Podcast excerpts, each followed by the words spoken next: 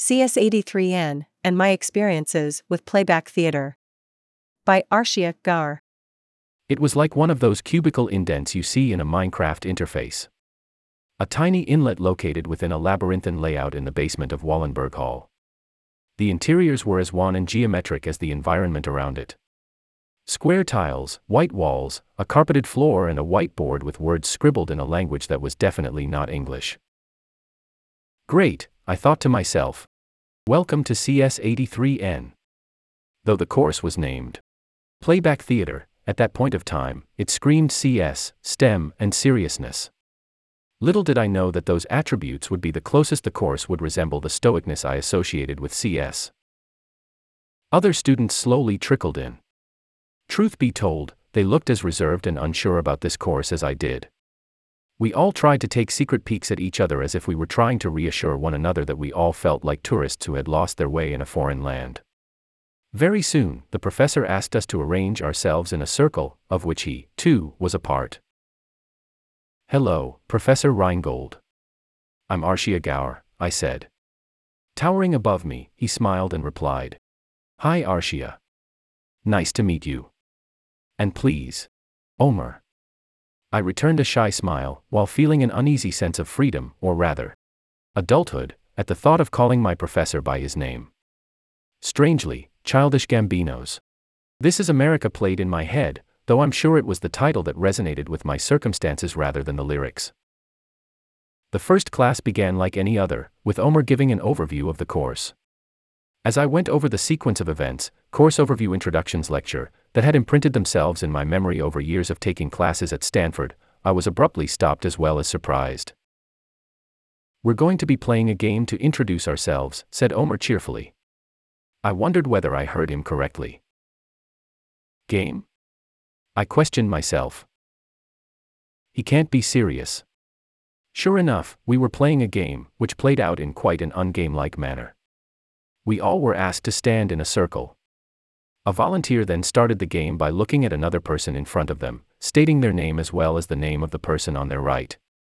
The person who was looked at by the first person then continued by looking at a third person and stating their name as well as the name of the person to their right, and so on. Rather than turning out to be childlike, as I thought it would, the game very quickly proved how bad I was at listening, reflecting, and acting. All tenets of playback theater.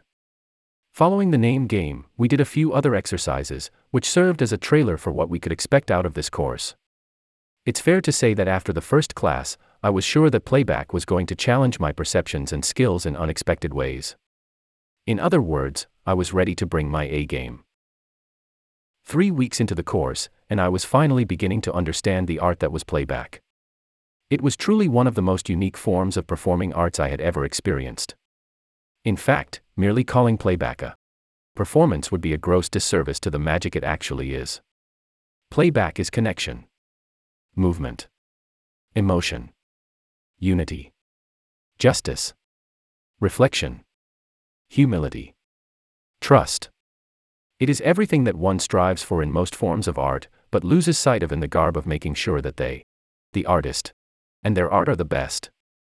Indeed, playback was my first encounter with an art piece where the focus was not the artist nor their art. It is they who give meaning to an artist and their art, the audience.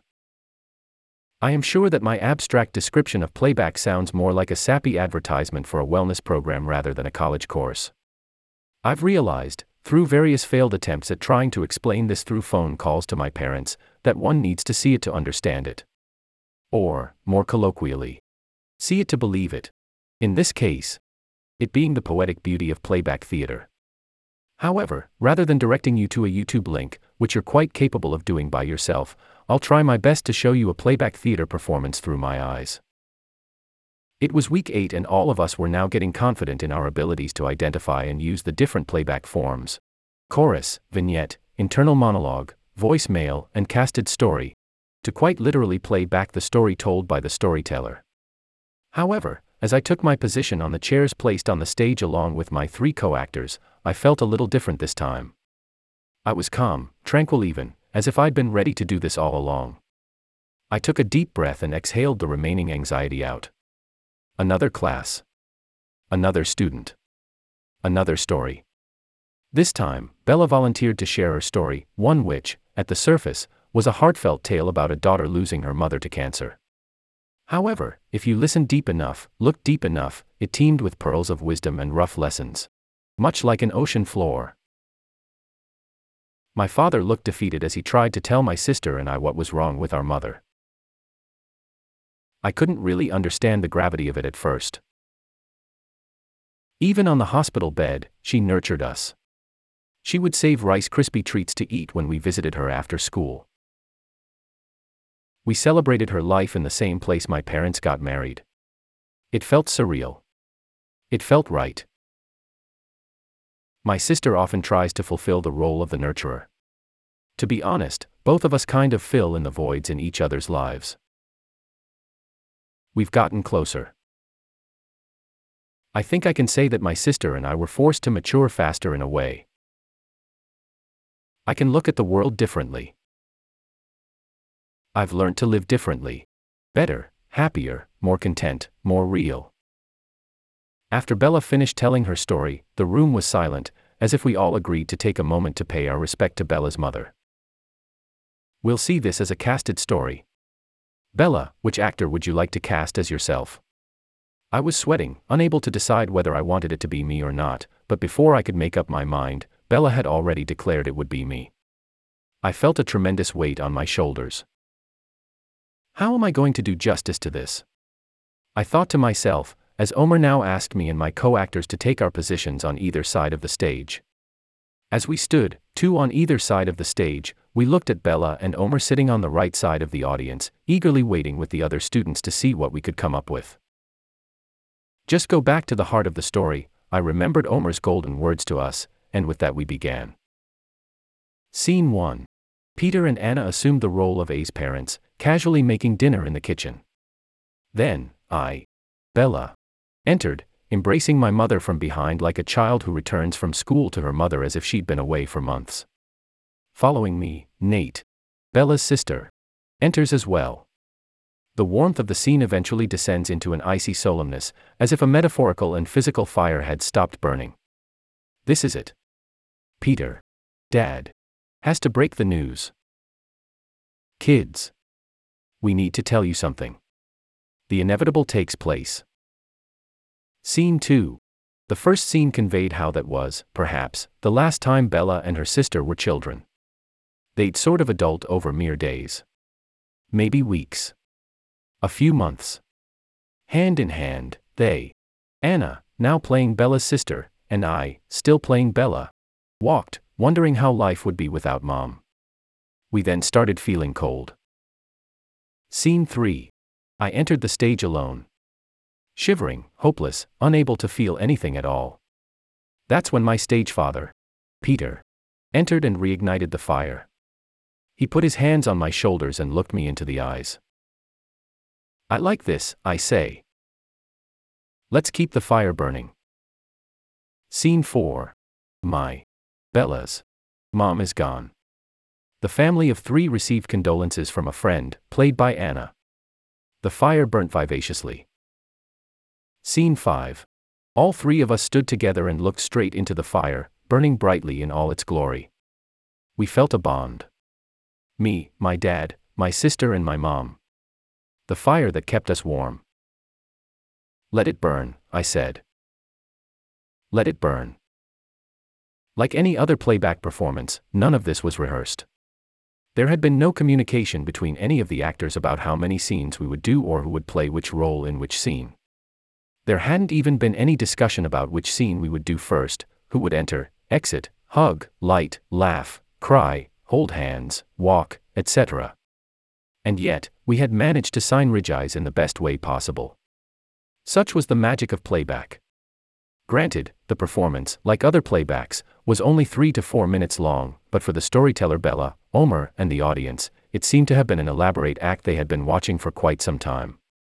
Personally, I felt the weight lifted off my shoulders as the four of us stood in a line and took a deep breath while looking at the storyteller. A ritual marking the end of every playback performance. But more than that, I felt an overwhelming sense of gratification for what we, had just been able to create. It was reassuring to know that Bella felt the same way we felt about our performance. She said she felt fulfilled, which was uncanny since I felt it too. I guess it was a sign of good art, when both the artist and the audience felt fulfilled in their respective roles related to the art. Broadly speaking, it brought everyone to a state of peaceful stillness and closure like one you would observe if any of us were actually invited to celebrate Bella's mother's life. That nearly brought me to tears, affirmed Omer. I looked at him, thinking to myself, me too. This was my first vivid experience of the power vested in playback. The metaphors, spontaneity, unspoken communication, expression, and community all came together to produce something that was way more poignant and sophisticated than the word performance can convey.